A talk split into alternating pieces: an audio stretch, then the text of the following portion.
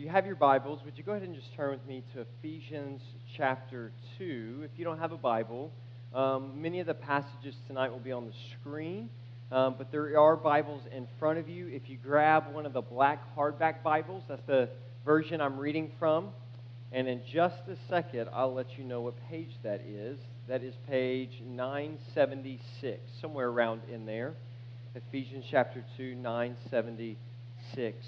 If you're a guest, my name is Jonathan. I serve as one of the pastors here at New Hope, and I'm so grateful that you have chosen to worship with us. Um, many of you are here uh, because you are here potentially a part of a special occasion of we're having uh, two that are coming and being baptized tonight, which we're really excited about that. I know some of the kids, when they came in, they're like, Ooh, there's a pool outside. Are we swimming? And the answer is no. Um, um, but anyways, and so excited about baptism, and tonight's actually even kind of even a unique night because it's also the second Sunday of the month, and if you are uh, a regular member or attendee, you know the second Sunday of the month that we take the Lord's Supper together. And so tonight we have the unique uh, ability and encounter to where we see both of the two ordinances that um, Christ left behind for us to participate in as Christians we're able to see both of those take place tonight. And so let me just do a quick overview. We're going to spend the majority of the time talking about baptism in the message tonight. And or what is baptism? We want to answer some of those questions. What do we believe about baptism? And then we're going to look at the Lord's Supper or communion. Baptism is unique from the Lord's Supper because it is usually or it happens only once in a believer's life after their conversion, whereas the Lord's Supper happens on a regular basis. And so one of them is a one encounter in a believer's life, and the other is an ongoing thing in a believer's life. And so tonight, I want to talk about what is baptism. And I want to look at five observations. Now, let me tell you a little bit about the message that's a little bit unique and different. The majority of the times when I preach, I have one passage of Scripture, and we just kind of unpack that.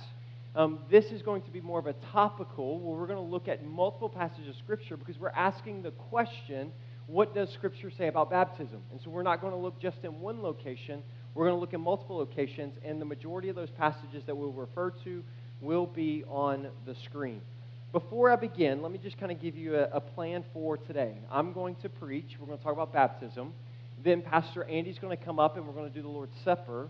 Then after that, uh, we're going to have two that are being baptized come and give their stories, come and give what we call testimonies. They're going to tell us about um, why they're being baptized and why it is important. And then we'll do some kind of ending of service announcements. Then we will give you parents about five minutes to go get your kids. We want your kids to be able to see this and be a part. So there will be a little bit of a break where you can go grab kids, and then we'll go outside where we'll have baptism, and then we're just going to fellowship. We're grilling out. Some people are cooking now, and some of you brought food, and we'll just hang out in fellowship and enjoy the beautiful day that we have together. Okay? If you're with me in Ephesians chapter 2, would you simply just say amen? Amen. We'll get to Ephesians chapter 2 in just a second, but let me begin. There are five observations tonight. There's not a handout, um, but if you want to take notes, there are five observations of what we believe here at New Hope that the uh, scriptures teach about baptism, practical observations. The first one is this that baptism does not save. Baptism does not saved. Now, this is inside language a little bit. If, if you're not familiar with Christianity, what do we mean by save? We recognize that as Christians, we believe that Scripture teaches that God created us in right relationship with Him, but He gave us free will, and in that free will, we chose not to be obedient to God, but in chose to worship ourselves, chose to do what we wanted, and Scripture calls that sin, disobedience. And because of sin, because of our sin, and because of God's holiness, he said that if you disobey me, that death will come into your life. And this is what we need saving from. We recognize that physical death came into creation as well as spiritual death. We'll see that in a second Ephesians 2. So when we say salvation, we understand that we need salvation both spiritually and physically. And the Christians in the gospel and the scriptures teach that through the person of Jesus, that through his sacrifice, that when we repent of sin, turn to him for salvation, He gives us spiritual life and physical, eternal life. And so when we talk about salvation, that is what we mean. Now, to observation number one baptism does not save. Baptism does not save. If baptism saves, then that means baptism is something that you and I do in order to earn salvation.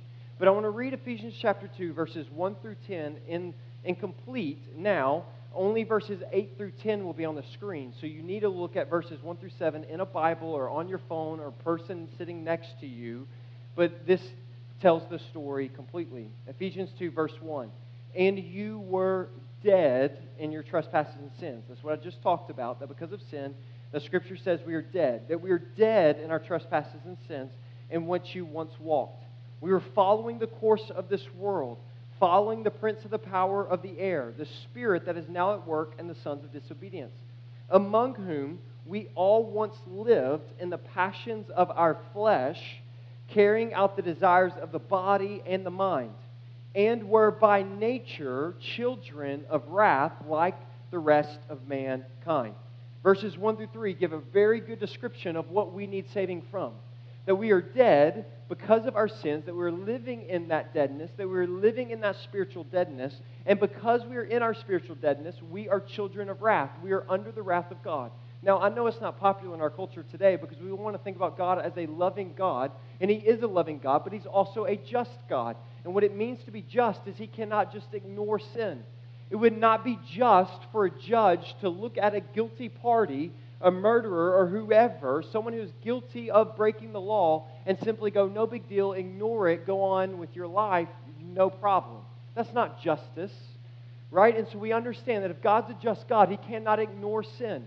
The sin has to be dealt with. And so, yes, that sin gets dealt with in His God's judgment and His wrath. But the good news is, is that we're not that's not our only option. But before Christ, verses 1 through 3 says, We are dead in our trespass and sin, that we are dead and, and children under the wrath of God. But verse 4, but God. There's many times in Scripture where the writers will give this grim situation, like we just read, and say, But God, being rich in mercy, because of the great love with which He loved us, even when we were dead in our trespasses. He made us alive together with Christ. By grace you have been saved. And he raised us with him, and he seated us with him in the heavenly places in Christ Jesus, so that in the coming ages he might show the immeasurable richness of his grace and kindness towards us in Christ Jesus. Verse 8 For by grace you have been saved through faith, and this is not your own doing, it is the gift of God not a result of works, so that no one may boast. For we are his workmanship, created in Christ Jesus for good works, which God prepared beforehand that we should walk in them. This doesn't even talk about baptism, so why are we even bringing it up? Why? Because this passage clearly communicates, in summary, what many other passages do. It communicates that you and I are saved due to the rich mercy, love, and grace of God, not anything you or I can do. This is in contradiction to our Catholic brothers and sisters. This is in contradiction to our to others within the Christian faith who apply works to salvation, or those outside of the Christian faith who say that I have to do a certain amount of good deeds in order to uh, in order to uh, earn salvation. It's a common conversation that I have for those who aren't Christians who believe that in order to be made right with God, they got to do more good deeds than they do bad deeds. My question is simply how do you know if you've done enough good deeds? How do, how do you know? But not only that, if we can go, I can do something to earn my salvation, if I can do something to be, be made right with God, then we minimize our sin and we minimize and say it's really our sin's no big deal because I can fix it. But it's only when we recognize that our sin is such a big deal that we sinned against a holy God, and our sin really is such a big deal that you and I can do nothing to earn it. Therefore, we depend greatly and completely on the mercy, love, and grace of God, which is what Ephesians 2 says to be brought from death to life. We depend upon Him. Therefore, when we talk about baptism, because baptism is a big deal, Baptism is a command by God. Baptism is something that we are to do, it's not just a suggestion. However, it is not something we do in order to earn salvation, but it is in an outward confession of an inward salvation that we have already have in Christ Jesus. Romans 11:6 says this, "But if it is by grace, it is no longer on the basis of works. Otherwise, grace would no longer be grace." Meaning, if it's grace plus something for salvation, then it's no longer grace at all. Does that make sense? If it's for it to be grace, it has to be grace by itself. Otherwise, it's grace plus my good deeds. Therefore, my good deeds was the deciding factor in salvation, which that is not what we believe. And this is good news. Because once again, if it was dependent upon me, I don't know about you, but I, I tend to make a wreck of my life when it's left up to me. 1 Corinthians chapter 1, verses 14 through 17, Paul writes this I thank God that I baptized none of you except Crispus and Gaius, so that no one may say that they were baptized in my name. And he kind of gives this parenthetical statement because he has a bad memory apparently. And he says, Sometimes, he says, I did baptize also the household of Stephanas. Beyond that, I do not know whether I baptized anyone else. He says this in verse 17 For Christ did not send me to baptize, but to preach the gospel, and not with words of eloquent wisdom, lest the cross of Christ be emptied of his power. What's, what's he saying? That Christ ultimately did not send me to baptize you, he sent me to preach the gospel to you because that's of supreme importance. And if, he, if baptism was necessary for salvation, for him to say what he just said, he'd basically be saying, I'm really glad that none of you got saved. Or that none of you got saved through me. Because he's saying if, if salvation was dependent upon baptism, and Paul's saying, I'm grateful that I didn't baptize you, he's saying, I'm grateful that none of you were saved. That's not what he's saying. But it's in fact, he is saying that it is through the preaching of the gospel and through grace that we are saved. 1 Peter chapter 3 verse 21 sounds contradictory to what I've been saying. It says this, baptism which corresponds to this now saves you. Uh-oh. 1 Peter 3 verse 21 says that baptism saves. Did you did you know that also your scripture says, the Bible says in Psalms 14 that there is no God? Did you know that 1 Corinthians chapter 15 that says that Christ has not been raised from the dead? So what do we do with those verses? Here's the simple answer. Is you've got to read those verses in context. The Bible, this is going to sound, just listen to it. The Bible does not always mean what it says. Meaning, if you just take one part and you read it, like there is no God, but you don't read it in context to find out the greater meaning, you're missing what it's saying. So, Psalms 14:1 says, "The fool says in his heart that there is no God." Well, that changes the meaning, right? If we understand the context. 1 Corinthians chapter 15. But if there is no resurrection of the dead, then not even Christ has been raised. And if Christ has not been raised, then our preaching is in vain and your faith is in vain. He's actually arguing that Christ has been raised by the dead by doing kind of an argument back and forth. So I give that to say, all right, well, let's look at 1 Peter 3, verse 21. Is this also one of those things in context we understand when he says this, that baptism, which corresponds to this, now saves you? Look at the very next phrase. Not as a removal of dirt from the body but as an appeal to God for a good conscience through the resurrection of Jesus Christ. What's he saying? Saying baptism now saves you, not through the washing of dirt of your body. He's saying not the physical baptism of outward, but the baptism of inward, the washing of forgiveness and the washing of regeneration is what saves. Do you see what he says? So he's using the language of baptism for illustration, but he's making it clear not the physical baptism of dirt where we get in a physical body or water and we come up and we're clean, that doesn't save us. But the inward baptism that gives us a clean and good conscience before God. So baptism does not save us. Truth number two, or observation number two baptism, if it doesn't save us, then what's the purpose? It symbolizes union with the death and resurrection of Jesus Christ. It's a symbol. It is a picture of cleansing.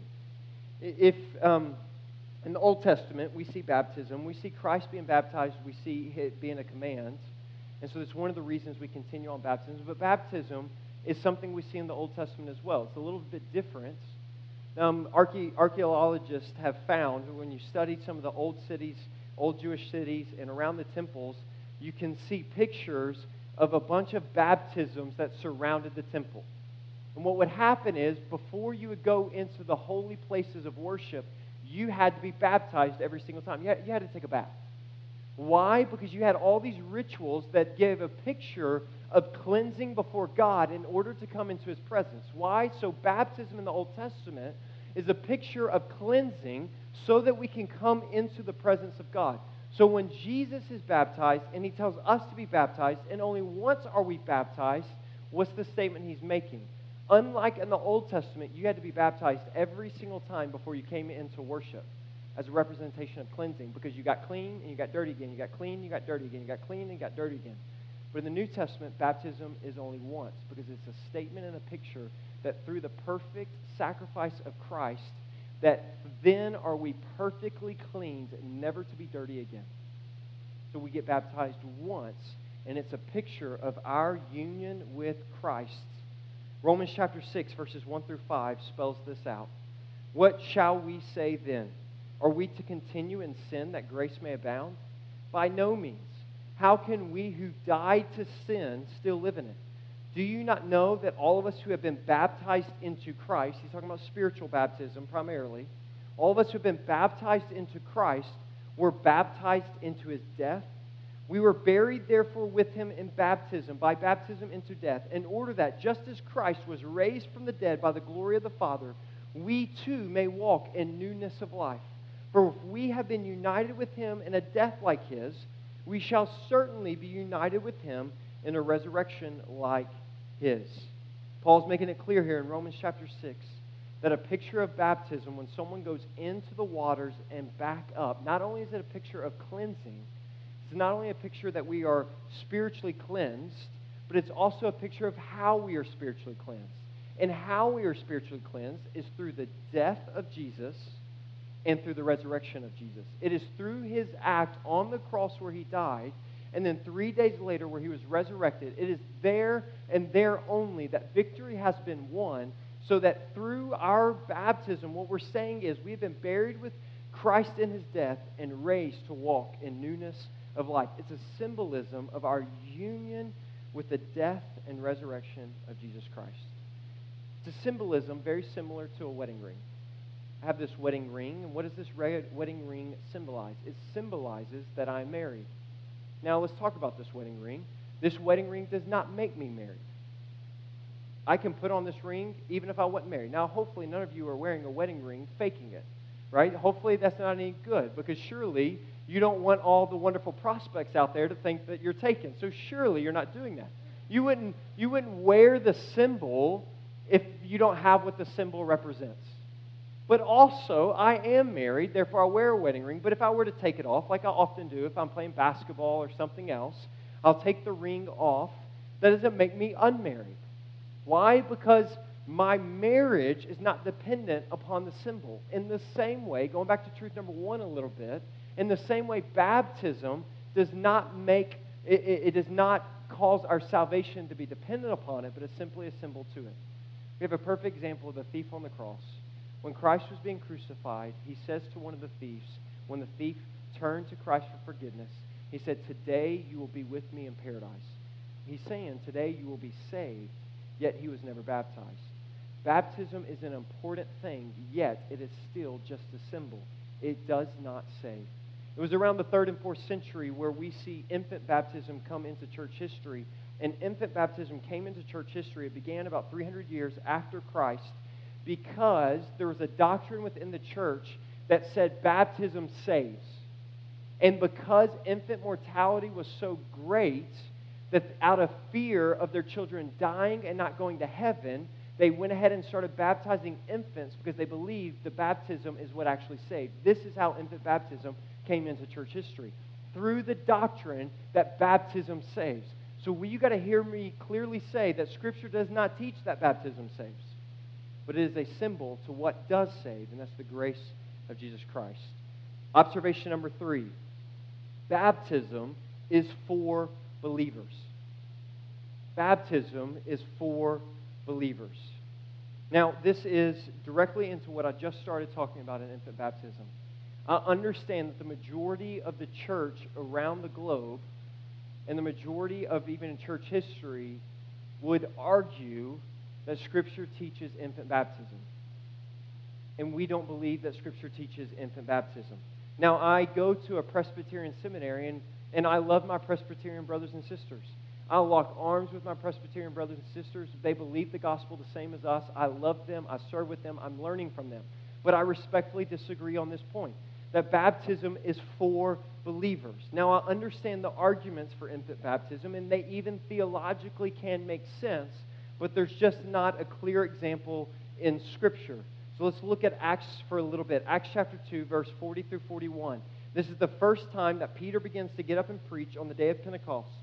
And at the end of his sermon, people were convicted, and verse 40 says, And with many words, he, talking about Peter, bore witness and continued to exhort them, saying, Save yourselves from this crooked generation.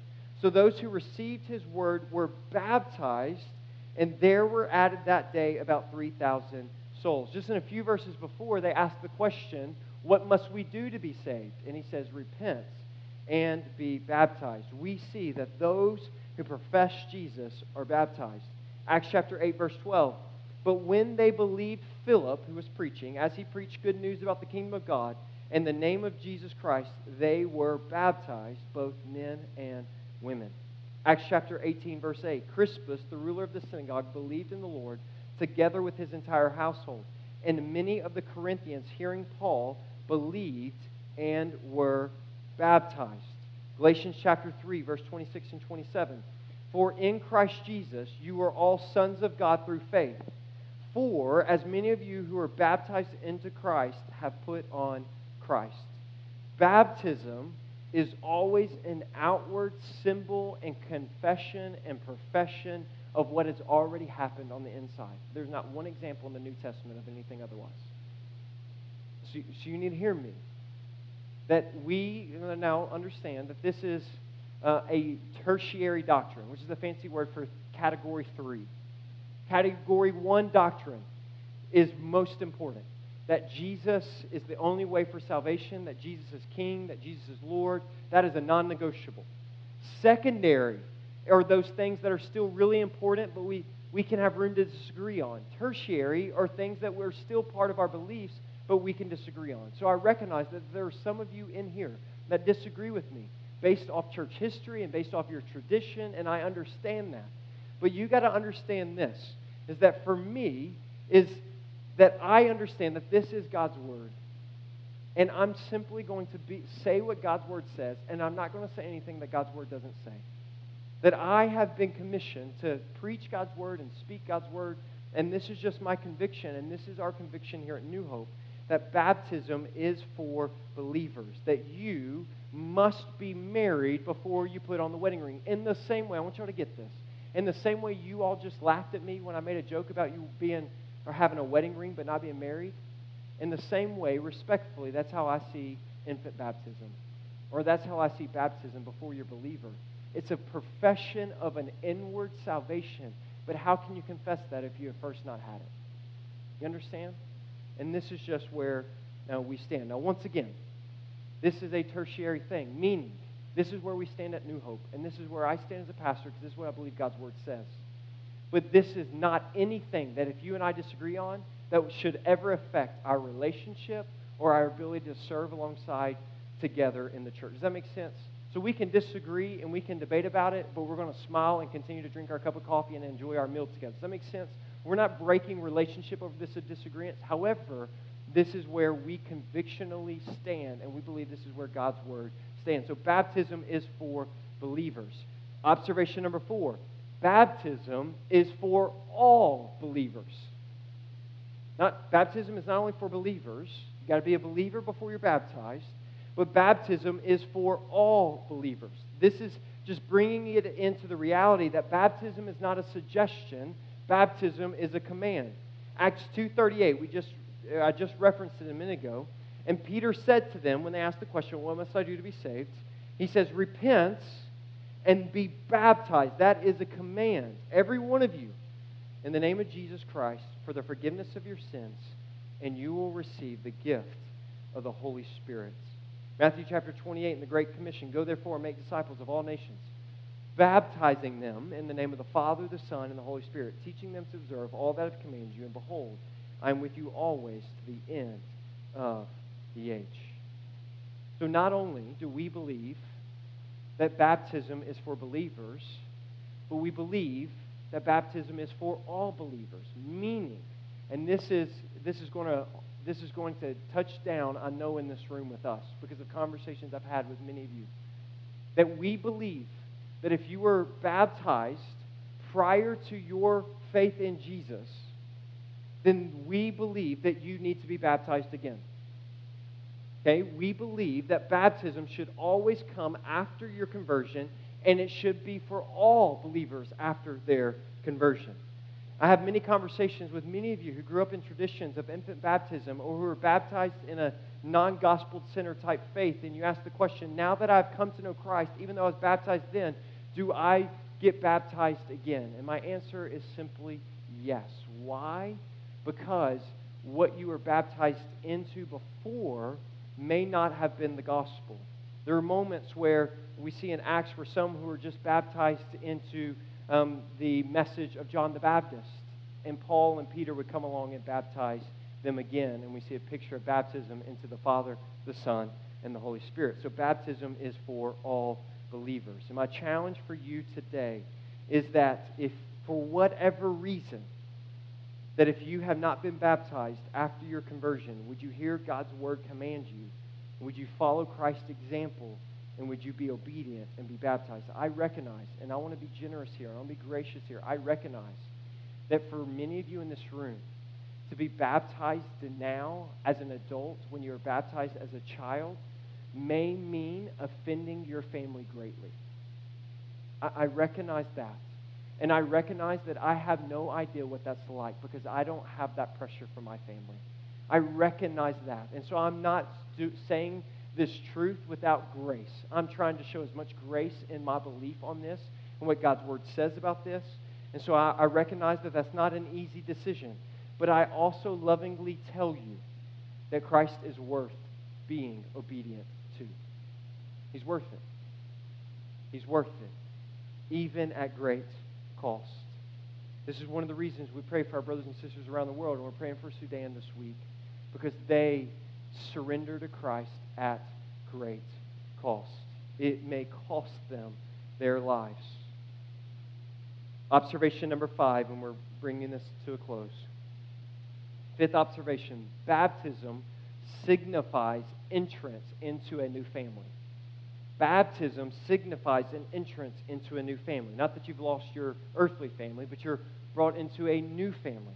1 Corinthians chapter 12, verses 12 through 13. For just as the body is one and has many members, and all the members of the body, though many, are one body, so it is with Christ.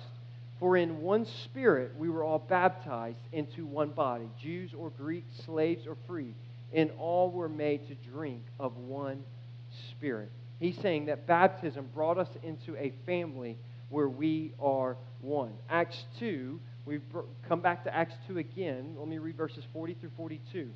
And with many other words, he bore witness and continued to exhort them, saying, Save yourselves from this crooked generation. So that those who received his word were baptized, and there were added that day about 3,000 souls. Then, verse 42 And they, those who were baptized, devoted themselves to the apostles' teaching, the fellowship, to the breaking of bread, and the prayers. There is not one time in Scripture where we see a baptized believer not connected to a body of Christ. There are no such thing in the New Testament as isolated believers. We were never intended to live isolated Christian lives, but we were always intended to live within a community. And so, baptism is a representation of you stepping into a new family. That as Christians, we are part of a family, we are part of an eternal family, that we are not on our own, that we in our Western culture, I talked about this earlier, that we often are live isolated type lives. It's all about me, nobody tell me anything, all those things.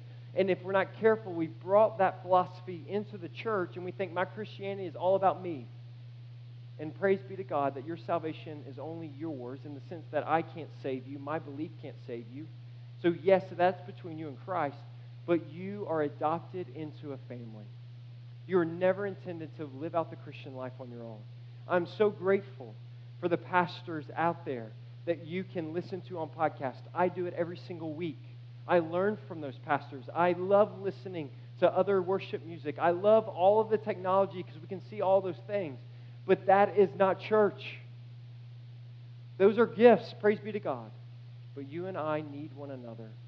This church needs you, and you need this church, or a church. And so let me encourage you that baptism brings us and shows that we are coming into a family. Three application points for tonight, and then I'll be done. First is this Would you reflect on what has been said? If you're in here today, and you may be here for whatever reasons, you came with a friend, or you came to see someone being baptized, or you just tried to get out of the heat. I don't, I don't know. Would you recognize today, would you reflect on what's being said? And if you do not know Jesus, would you reflect on the reality that you are in need of a Savior? Pastor, I'm not in need of saving. I understand that. I believe that at one point too. But God has a way in His infiniteness and His power and His strength to show us our infallibility at times through sickness, through brokenness, through just the suffering in the world around us. He makes it very clear that we are not in control of everything. Therefore, we are not God. Therefore, we cannot save ourselves. And that Christ, in his love for us, brings us to a place of brokenness so that we call on him in salvation. And then he does an incredible job of taking broken pieces and makes them masterpieces in the person of Jesus Christ. Would you reflect on this today? Would you reflect on the gospel? Would you turn to Jesus in salvation? Second application point, would you remember? For those who are Christians in the room, would you remember your baptism in this moment? Would you think back to the moment you were baptized and remember the celebration of what that represented? That Jesus saved you. That you put your faith and trust in Christ and He poured out His love, mercy, and grace and forgiveness into your life. That He brought you from death to life. Would you remember that? Let us never live a day not remembering what Christ has done for us. And then, third, would you rejoice? Baptism is a time of rejoicing. It's a time of remembering of what Christ has done, that Christ is on a loving and saving mission, out to save those, out to pour out his grace and mercy. Would we rejoice with those that are being baptized? Would we rejoice in the gospel? Rejoice in what we are seeing today. Let us remember, as we look upon baptism, we celebrate and rejoice in baptism but baptism does not save. But it's a symbol and a picture of Christ's death and us being united with him in his death, and then his resurrection, which brings life and the life that has been given unto us. Salvation comes through grace. Today, would you give your life to Jesus? Would you surrender? Would you repent of your sin and turn to him?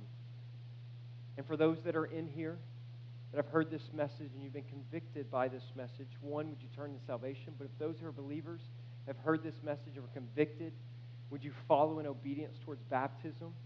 Would you no longer delay in that? Would you take those steps of faith? And then all of us, would we rejoice in God's goodness, His grace, and His mercy through our time today? It's been said like this, dealing with the two ordinances, how we think about them. We call them ordinances, they're special moments within the church. That if a house is the family of God, the house of brothers and sisters in Christ, the family, the Lord's Supper is the family meal that we eat together on an ongoing basis. But baptism is the front door. Baptism is the one time representation of you coming into the family. Once you're in the house, you're in the house. You're there with the family. But the Lord's Supper is an ongoing meal. And so if you want to think, why do we only do baptism once but Lord's Supper all the time? Well, that's a picture and illustration and think about it. Once you're in the house, there's no need to come back through the door. You're there. But we eat and we celebrate and we fellowship, and that's what a picture of the Lord's Supper. So with that being said, I want to invite Pastor Andy to make his way up, and he's going to lead us through the Lord's Supper, and he's going to spend some time even explaining why we see how baptism is a picture